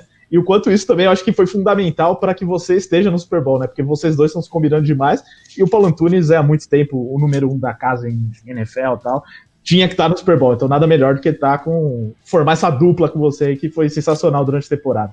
Fala um pouquinho desse entrosamento com o Paulo. E pessoal, mandem comentários, perguntas sobre o Nardini, para o Nardini, que a gente vai fazer agora. Cara, é, eu acho assim, eu gosto em todas as modalidades, assim, é, e a maior prova disso é, é, é, a relação que eu tinha com, com o Fino. Ah, é. É, legal, meu, era um negócio muito mais conversado, um negócio muito mais é, mais humanizado, mais próximo de quem está assistindo do que um narrador e um comentarista. Então, é, eu acho mesmo no futebol é, que é legal você cutucar o comentarista, que é legal você ter essa parceria, essa conversa, esse negócio um pouco mais próximo de um, de um bate-papo do que realmente é, um monólogo e aí um comentário. Um narrador fala, fala, fala e comenta, fala e comenta. Eu acho mais legal esse negócio conversado. Então, é, por exemplo, o Kurt é outro. É, o Kurt, você sabe, deu o snap, acabou a jogada, eu respirei, ele vai entrar. O Paulo é a mesma coisa, eu respirei, ele vai entrar. E eu acho natural que seja assim. É, eu acho legal esse, esse tipo de, de parceria mesmo, é, é uma conversa. E eu acho que te aproxima do, do cara que está em casa. E sempre tentando provocar o cara com alguma coisa que de repente desperte a curiosidade, alguém que algo, algo que alguém em casa queira saber. Então, eu acho que isso facilita bastante, assim. Eu sou, eu sou a favor de, de, de algo mais conversado, de uma parceria mais, mais, mais dividida, algo mais dividido entre narrador e comentarista. Muito bem, o pessoal já está é, fazendo algumas perguntas e estão fazendo campanha para Mia e para ESPN, hein, ó, Mia, tá vendo? Tem o pessoal que te detona aqui e tal, mas tem também o pessoal do amor, né? Então, a gente ganha love, é bom, a gente né? ganha hate, mas a gente ganha love. Só é. para jogos do Green Bay Packers. Curte dos jogos do, de Chicago. E Green Nossa, Bay e Chicago não precisa de Green Bay e Chicago não precisa de narrador, deixa os dois se batendo. Nossa, gente, a gente se mata claramente ao vivo. Não precisa nem passar o jogo, né? Deixa só os dois brigando Não, eu, eu encontrei o Kurt uma vez no, num lançamento de livro e eu tava com uma camisa do Green Bay, ele olhou pra mim e falou assim: Eu vou te abraçar, mas mais ou menos, tá bom? De longe, assim, aquele abraço né, sem graça. O nosso Toninho Lemos, aqui da equipe do Playoffs, perguntando para qual time o Narda torce. É outra coisa que ele respondeu no começo do programa, né? Ele falou que não é tão torcedor exatamente, mas pegou um carinho muito grande pelos Chiefs, né, Nardinho? Não é. Para depois. É bom avisar isso, porque como você vai narrar o Super Bowl, É, já vai vir uma galera falar, ah, ele tá narrando assim porque tá torcendo pros Chiefs e tal. Ah, Calma, não, ah, mas a, a cornetada... Bom, não precisa ser o time que você declara, isso, isso acontece todo mundo. Ah, é. Não, vão chegar e falar que você torce pros Buccaneers, que você é enrustido, torcedor dos Buccaneers enrustido. É normal, isso é, não tem. O, aí o Matheus, esse tem um sobrenome difícil aqui. É, o Matheus, a primeira, é a primeira narração do Super Bowl? Sim, a primeira, né, Nardini? Mas ano passado teve lá na cobertura. E aí o que você contou, né? Que não só no Super Bowl, mas você teve nas finais de conferência também. Por isso que você pegou esse carinho por Kansas City. Né? Que aí, que aí é um negócio, que é um negócio legal, né? A gente já falou aqui da, da questão da torcida, do estádio neutro. A, a final de conferência é uma experiência ainda mais foda do que o, o Super Bowl. Porque você tem a questão da torcida, cara. E, e, o Arrowhead, aquele dia, é um negócio tão ensurdecedor, é, é uma atmosfera tão fervilhante, cara. É, é, muito louco, cara. É um negócio muito. É inexplicável, cara. É um negócio inexplicável. É, eu disse logo depois do Super Bowl, das experiências de carreira que eu tive, meu, só compara aquilo ali à Olimpíada, cara. Porque não tem nada igual. Nada igual. Foi a sua primeira experiência de NFL em loco, né? Em loco, sim. Nunca, nunca vi nem jogo de, de NFL em loco. Nunca assisti uma partida em loco. É totalmente natural você pegar um carinho por, pelo Kansas City Chiefs, né? mas não era um é. que é um barulho absurdo. Exato, exato. além de tudo, o jogo foi lá, né? Então. É uma não, torcida você muito. Você ver né? o time jogar em casa é, é uma coisa absurda. Eu sempre falo para os todas as vezes que eu piso em Green Bay, que eu olho para o Lambeau Field, eu choro. Não, não tem outra reação. Eu, eu entro em a gente, você entra de carro, você vê o Lambeau Field, eu começo a chorar instantaneamente. E assim, é, você vê o time em casa, a torcida, o, o que aquilo vira é, é, uma coisa tão diferente de tudo que eu já vi na minha vida que eu, eu não consigo explicar até hoje do, de uma maneira assim, o que é estar lá. Eu não, não sei definir isso. É, é uma coisa muito absurda. Todo o ritual dos caras em dia de jogo. Meu, Tailgate. Eu, eu, eu, eu, acho, assim, a vida dos caras deve ser muito triste nos sete meses sem temporada. Pois é. Não, e a sorte, da, a sorte da torcida dos Chiefs é que desde o primeiro jogo eles puderam estar no estádio, né? Teve essa liberação lá. Então, Sim. até para os Chiefs, né? Com certeza foi melhor isso. E nesse último jogo, com um terço do estádio, já deu para sentir a atmosfera, imagina, com o estádio lotado. Mais perguntas, vamos aproveitar aqui é, a enxurrada de perguntas. Essa é do Lucas08, mas eu vi outras pessoas perguntando também, a Marina Vieira Peixoto, que inclusive o Luiz conhece muito bem. É, se você já acompanhava a NFL antes de narrar, como que era a sua experiência com isso? Porque a gente também lembra de você narrando tudo na ESPN possível, né? Então parecia, ah, quando precisa, o Nardini tá lá na NFL. Mas como que era a sua relação com a NFL antes?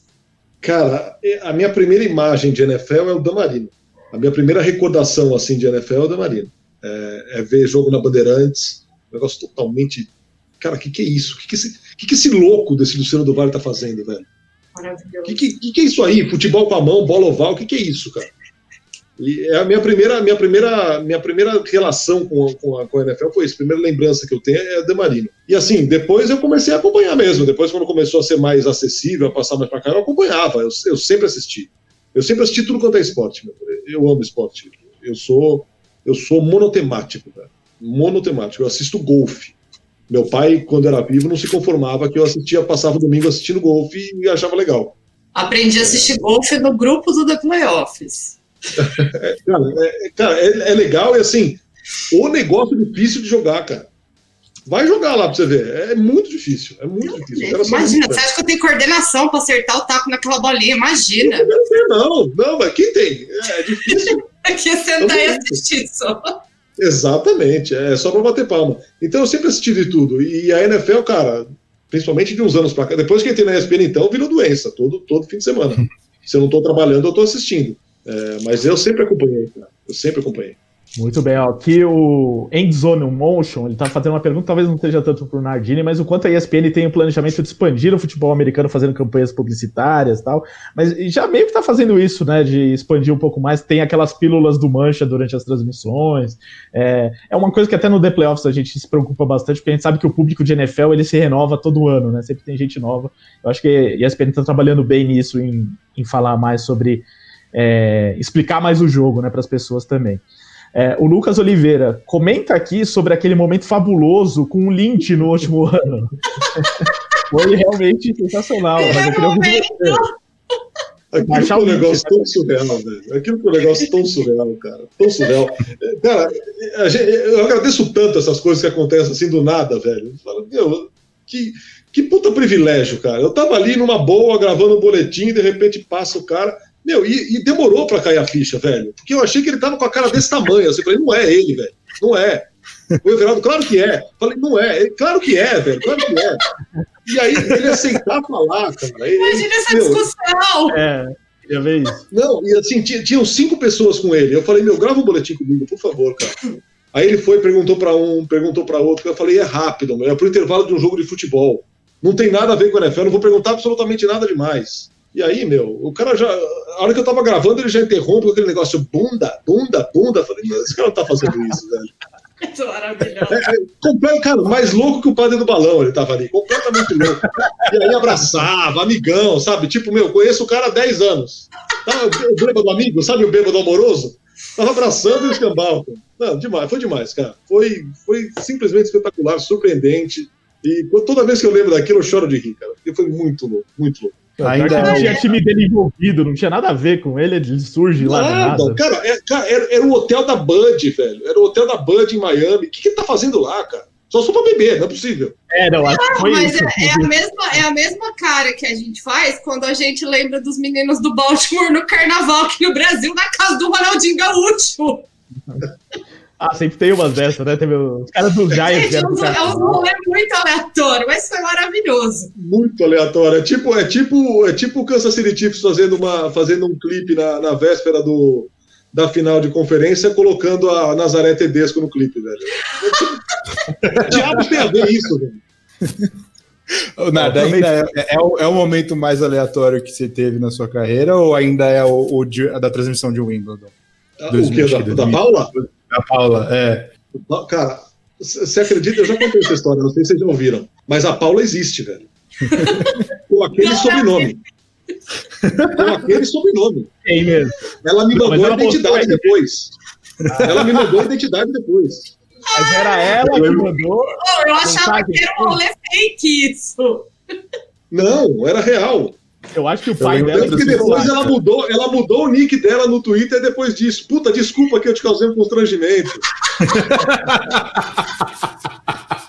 Não, É o tipo de situação que eu não sei se eu tenho assim, meu, maturidade pra é, é aquele, é aquele dia que você tá ali já, meu, faz umas- um monte de horas, você fala, pelo amor de Deus, cara, já tô, já tô fervendo aqui, pelo amor de Deus, fui embora, bunda quadrada, sentado na cadeira. Aí você começa a ler lá no piloto automático. Paula na buça. Pronto, fudeu, caí. Caí. E aí, meu, o filho já começa. Quá, começa a me Mas apavorar. aí no Wimbledon é de tarde, mas assim, eu que sou muito fã de tênis, lá em 2014, 2015, olhava de noite, eu assistia muito ao Australian Open. Nossa, eu passei eu muitas lembro que madrugadas ali pela manhã aconteciam muitas coisas interessantes nas narrações. Era muito, era muito engraçado. Não, de madrugada, meu, se você não pirar, você, você, você do- você dorme e quem tá em casa dorme também. Ai, Bom, e Deus, Open que esse ano, né, tá, por causa da NFL, né, tá ficando meio de lado aí na, na prioridade do, do Nardini. Nada, É. nada, nada, nada, coisa nenhuma. Eu faço dia 7 o Super Bowl, dia 8 eu já tô mostrando no Open. Começa dia Ah, 8. então muda tudo que eu falei, vai estar lá. Ainda bem Já que adiaram, ainda bem que empurraram o mês. Eu acho que pensaram em você, né? A gente Não podemos agradece fazer- também. Não podemos fazer Australian Open sem Fernando Nardini. É, Ó, eu vou ter um decréscimo de luz aqui que eu vou espetar meu celular na coisa. Não, e a gente luz, tá? agradece essa, esse espacinho do Australian Open, porque as coisas não viram um inferno, né? Pro torcedor. Porque, gente, é Exato. difícil acompanhar tudo que rola né, nas últimas duas semanas. Nossa, esse De fato. ano tá. Esses últimos meses, né? Desde que é, os, jo- os jogos voltaram tal, da pandemia, foi tudo de uma vez, né? Em julho do ano passado, agosto, e até agora tá nessa maratona. O, o Matheus Senna, ele perguntou aqui: tem alguma transmissão inesquecível pra você? Ele até fala aqui que acompanha você desde a época da Record, então é fã mesmo de carteirinha. É, Porra, Matheus, alguma, obrigado, cara. alguma transmissão de NFL, né? Que você lembre esse ano ou nos últimos anos que foi a mais relevante, a mais legal? Cara, eu sou tão ruim de memória, velho. É capaz de vocês lembrarem melhor que eu. Nossa, eu sou uma minha memória é uma desgraça. Minha memória é uma desgraça. Mas de NFL, meu, Você tava no jogo do Cleveland em Baltimore esse ano, não tava? Da, Ah. da- do episódio do Lamar. tá. Esse jogo Foi no banheiro, ou, ou não, né? Boa lembrança, meu. Boa lembrança. Esse jogo foi sensacional. Pô, é. Bom, se lembrar de mais algum, depois você fala aqui pra gente. É, ó, o Nardini, o Nardini não, o Bruno Real Oliveira perguntando pro Nardini. Fala um pouco dos seus bordões, como surgiram e qual é o seu preferido. O meu preferido, ó, esse é bom lembrar aqui. Pelo de sapo, porque tá dando Cabelinho um susto na galera, né? O cabelinho de sapo tá dando um susto aqui na galera esse negócio. Mas acho que agora eles estão entendendo, né? Vamos ver no Super Bowl, Nardini, porque aí a audiência é maior, vem galera né, que É, vem só pra assistir o show e tudo mais. Quero ver se você vai colocar esse, esse bordão também lá. Cara, eu- eu cheguei, eu cheguei a me perguntar se eu precisava fazer fono, estava precisando fazer fono, se a dicção estava tão ruim assim.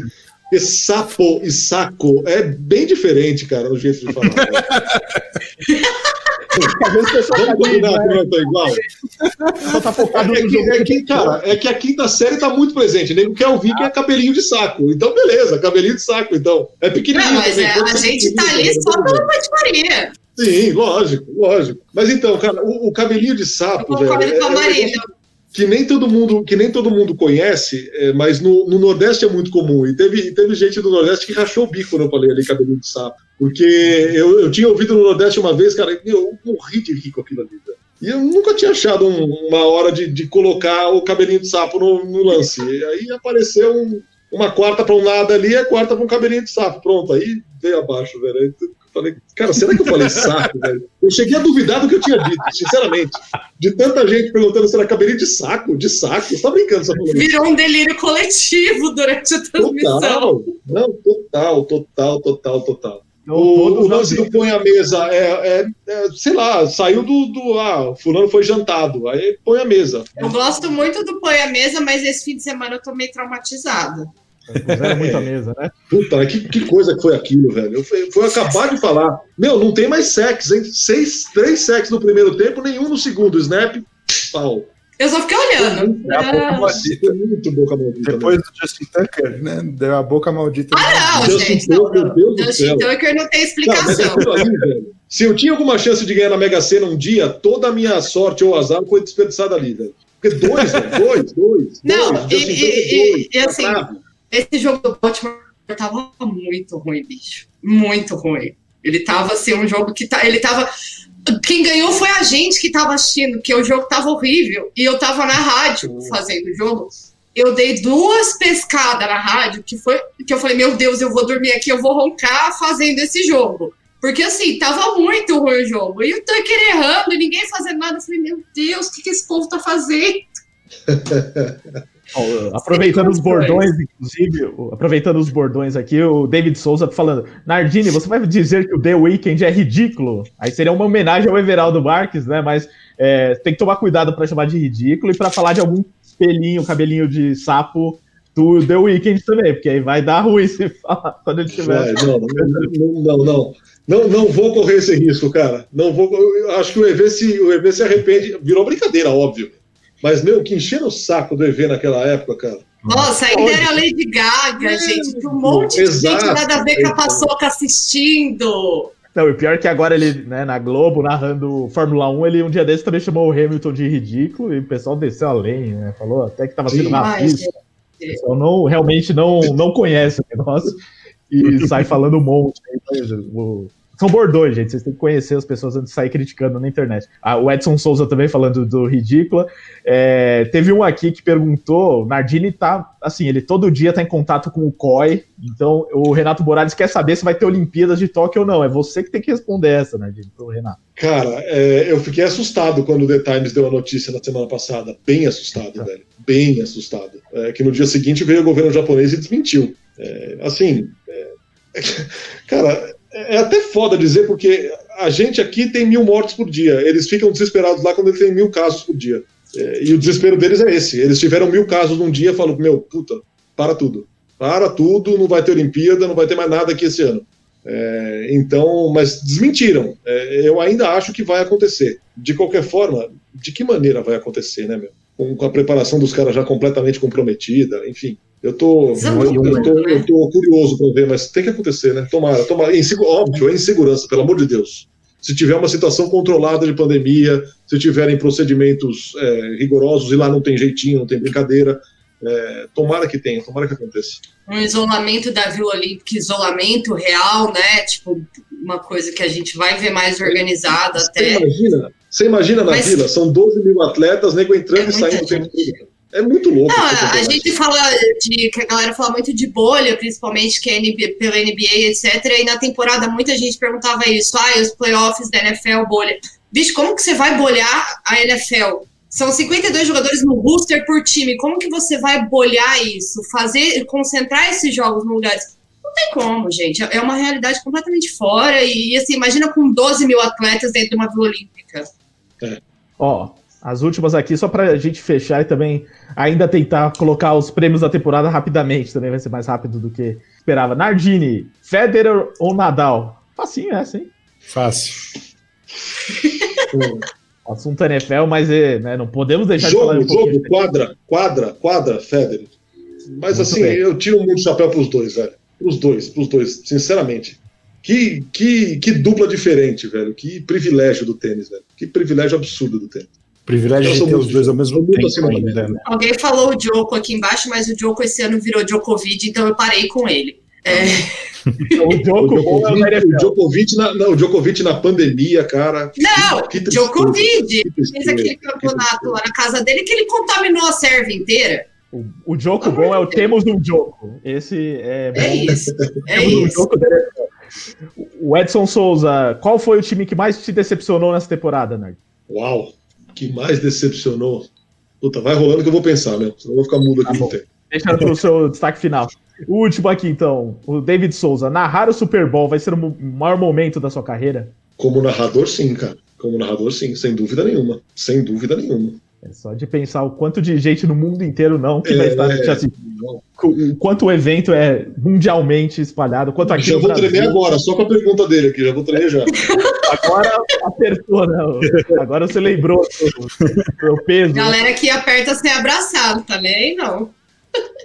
É, mas é o peso grande. O que eu falei, por exemplo, do Super Bowl, quanto de gente que não acompanha a NFL vai estar assistindo, ou porque é obrigado pelos pares, né? Vai, ah, o namorado vai ver, a namorada vai ver, ou por causa do show, ou porque tá todo mundo falando, e cada vez mais é isso, né? Tipo, eu há 10 anos, que assisti a NFL há 15 anos, só eu e uns amigos assim que acompanhávamos. Hoje em dia todo mundo sabe que é Super Bowl, pelo menos sabe, né? Tipo, ah, Super Bowl, ah, tá, aquele jogo estranho e tal. Pelo menos tem alguma noção. Então a audiência vai ser espetacular e é, a responsabilidade também é muito grande, né?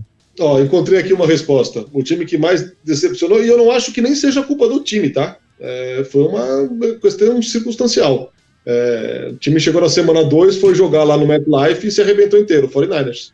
É, foi uma decepção. Nossa, Uma Francisco lesionou, mas foi uma decepção. Que tristeza. O time, o time entrou no ambulatório no segundo jogo da temporada e nunca mais saiu. Inacreditável, inacreditável. Muito bem, ó. Obrigado a todos que enviaram perguntas, tá? Foi muito legal, mas a gente tem tempo. Eu sei, ó, tem gente pedindo duas horas de programa. Eu sei que o Luiz gosta quando é duas horas, mas temos outros afazeres. Então a gente vai passar aqui pro último tópico rapidamente, antes da gente fechar o programa, que é do, dos prêmios da temporada, né? Que vão sair no sábado antes do Super Bowl, né? Então é daqui duas semanas. Mas a gente já tá antecipando hoje, porque semana que vem a gente vai focar muito no jogo nos aspectos táticos, técnicos e tal. Não vai dar tempo de falar disso. Lembrando que os prêmios da temporada não incluem playoffs, então a nossa análise também vai ser sem incluir os playoffs. É, é até meio estranho, né? Porque às vezes saem uns prêmios e a gente tá com a cabeça lembrando do que aconteceu nos playoffs. Fala, pô, como que esse cara ganhou se ele não jogou nada nos playoffs? Não, porque ele jogou bem na temporada regular, que é o que conta para essa análise e é o que a gente vai fazer aqui. Então, começando pelo MVP, é, alguém quer discordar que é Aaron Rodgers? Ou podemos seguir?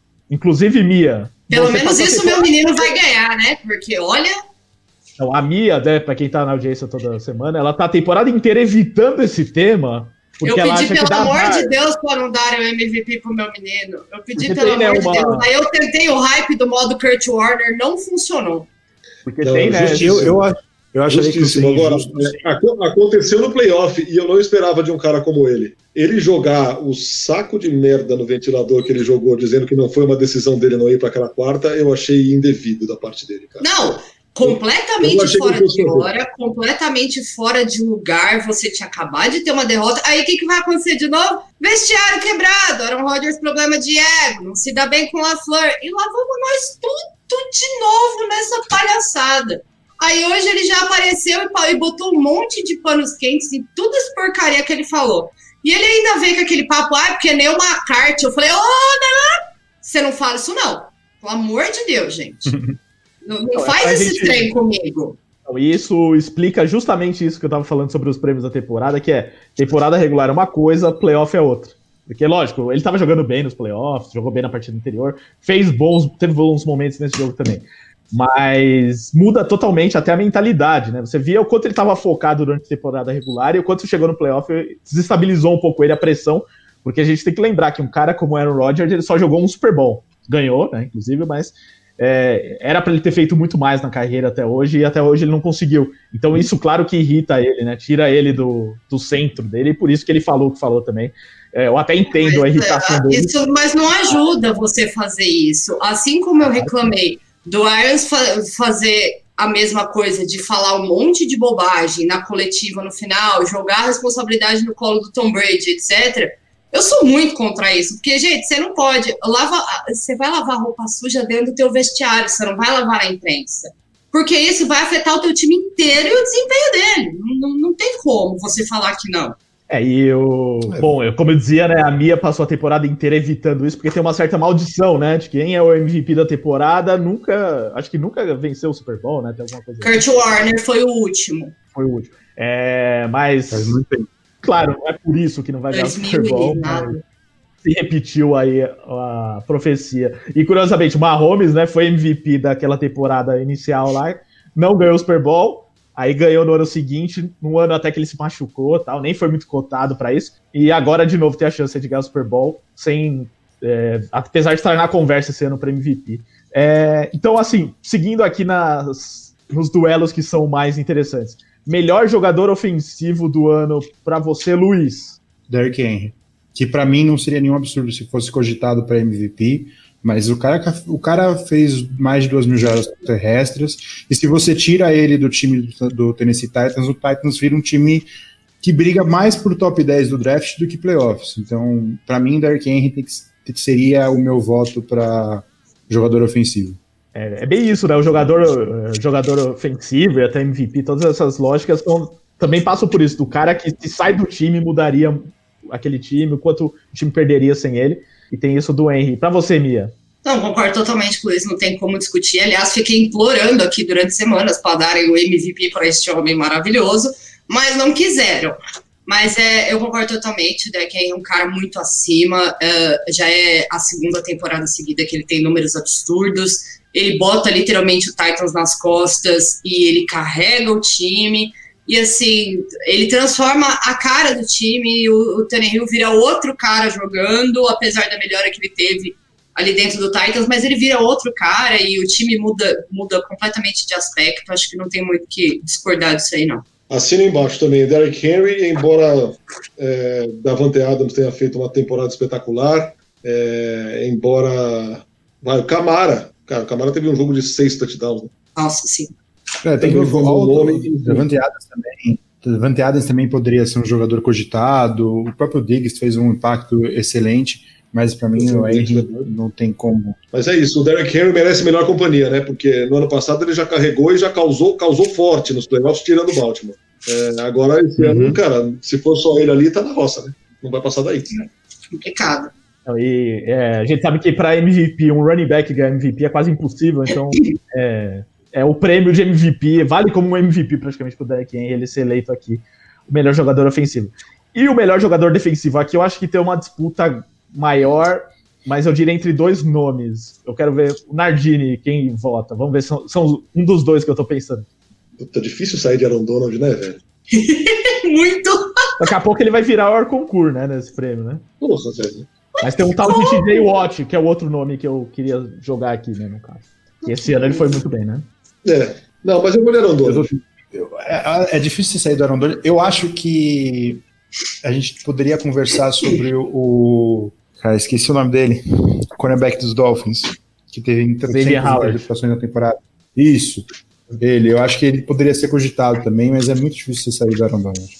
E a Mia já falou Donald ali também baixinho, mas é não, é, é, é não, é, é, muito complicado você tirar, você tirar o, o Aaron Donald dessa briga, porque Pelo amor de Deus, gente, o, o cara é ridículo, ridículo que ele faz em campo, assustador e Deus que me livre ver ele correndo pra cima da gente. É o tipo de coisa que você vira e sai correndo dele. Não, pelo amor de Deus, imagina aquele homem daquele tamanho vindo na sua direção. É, é, o cara parece um tanque de guerra. É, é assustador. Só não porque estava quebrado no jogo, né? Exatamente. Eu, eu olho para ele e eu falo isso do, do DK Metcalf também. Eu penso nele num, num trator daqueles gigantes com motor Mercedes da Fórmula 1. É, é basicamente Donald. isso.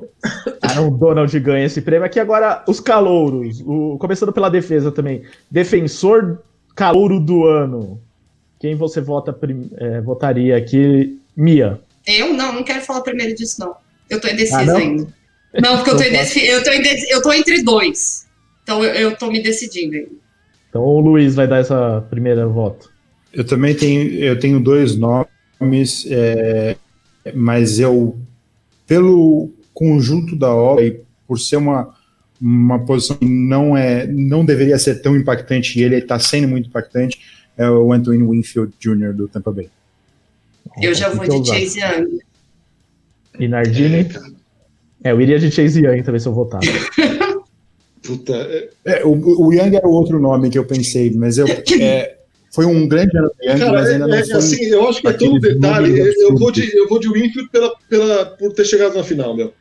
É, Lembrando que não vale isso daí, hein?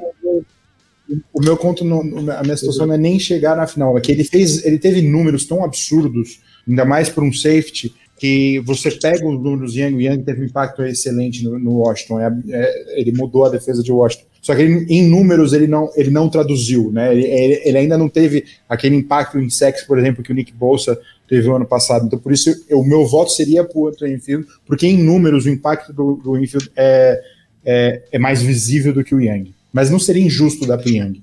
É, e assim, e, e, pesa, cara, vou ficar muito no muro nessa, porque pesa a favor do Young também o fato dele ter, não ter tão boas companhias assim como tem o Infield, né, cara? Ele ah, mais bem acompanhado. Com toda certeza. O time do Washington é um time que a gente olhava no começo da, da temporada e falava: meu Deus, o que, que a gente vai fazer agora? E a gente viu uma defesa que evoluiu tanto do começo para o final da temporada que parecem dois times diferentes.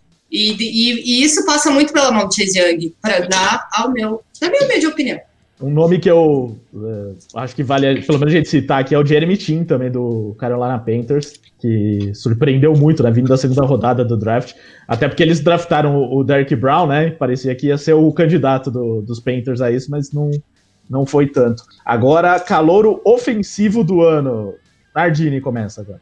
Herbert. Alguém quer mudar o voto? É Herbert também. Eu pra, pra colocaria o Justin Jefferson nessa briga. É, Justin Jefferson. Para mim é, justo. Foi um é ótimo, é ótimo, é uma justa colocação, mas para mim, para minha tristeza, ainda mais por ser mais um quarterback da NFC Oeste, é, Justin Herbert.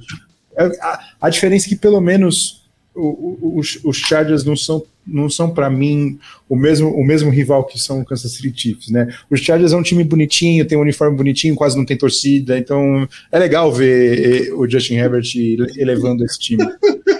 Ai, tadinho do Chargers. Mas é, eu fiquei com dó, mas os caras não conseguiram fechar um jogo na temporada. Ver com mas o, o Herbert é, eu concordo, o Herbert é fantástico. A, a contratação do Stanley como head coach foi uma facada no meu coração, porque ele vem de Denver e ele é excelente. Vai montar uma defesa que vai me dar um trabalho. ah, pelo menos alguma coisa. Mia, esse daqui você começa porque eu acho que você vai, vai voltar com menos dúvida, porque até você já comentou durante a temporada, mas técnico do ano, coach of the year. Eu tô numa briga entre dois também, os dois que eu acho que merecem muito, mas entre o Flores e o Stefanski, eu fico com o Stefanski. O que esse homem fez com o Cleveland Browns, meus amigos, finalmente você viu um time bem treinado em Cleveland. Então acho que é, para mim, Stefanski... Eu tenho que ir com a minha. Flores fez um, bom, fez, fez um bom trabalho, mas ainda pesa o fato de não ter ido para os playoffs. É, e o Stefanski mudou, é, ele mudou o time, né? Você vê a, a diferença do Baker Mayfield do ano passado para esse é, é, gigantesca e ainda fez esse time chegar com força nos playoffs para até vencer um jogo que não acontecia há muito tempo. Acho difícil esse, esse, esse prêmio não ser do Stefanski. Eu vou, eu vou o Stefanski é bom nome, tem que ter menção honrosa para o Rule, que fez um trabalho espetacular com um time que não teve o McCaffrey durante boa parte da temporada e foi muito surpreendente o Carolina Panthers. Uh, tem o Stefanski, mas eu vou de McDermott. Também é um belo, uma bela e para fechar, assim, esse daqui eu não vou nem abrir para discussão, porque é, o, deveria ser o nome do prêmio, como alguém citou aqui, né? Mas Alex Smith vai ser o Comeback Player of the Year. Ele até ganhou um, um prêmio recente em relação a isso, mas o oficial da NFL vai sair no sábado que vem. E ele vai ganhar. Pode certeza. mudar o nome do prêmio totalmente para Alex Smith Comeback Player of the Year. Tem que ser. Pode mudar. Outra história dessa não vai existir. Não, por mim não, pode pôr é o Brad Pitt para fazer ele em Hollywood. Total.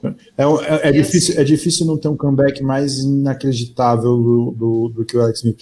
O, a único, o único problema que quebra a história toda, que quebra todo o roteiro de Hollywood, é ele ter se machucado no final da temporada e não ter participado do, do jogo do, dos playoffs, porque é, é um roteiro de cinema a história do, do, do Alex acaba. Acaba o filme e... na semana 17, naquele jogo medonho contra a Filadélfia, acaba, acaba é na galhofa.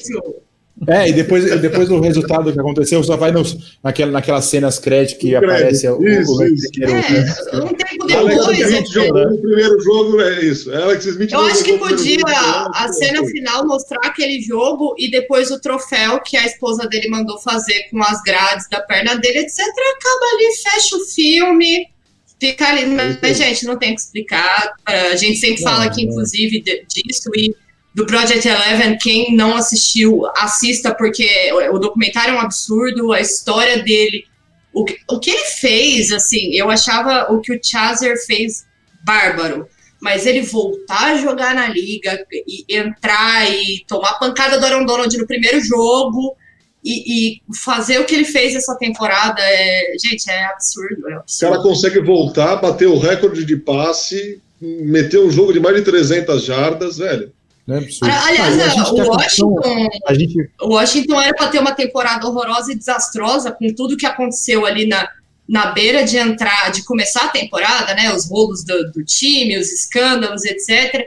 E a gente acabou tendo aí o Ron Rivera vencendo um câncer, Alex Smith voltando, e acabou sendo o final de Washington uma história de superação essa temporada. e a gente está tão acostumado em outras ligas os prêmios terem nome, nome em homenagem a outros jogadores, na MLB é muito comum.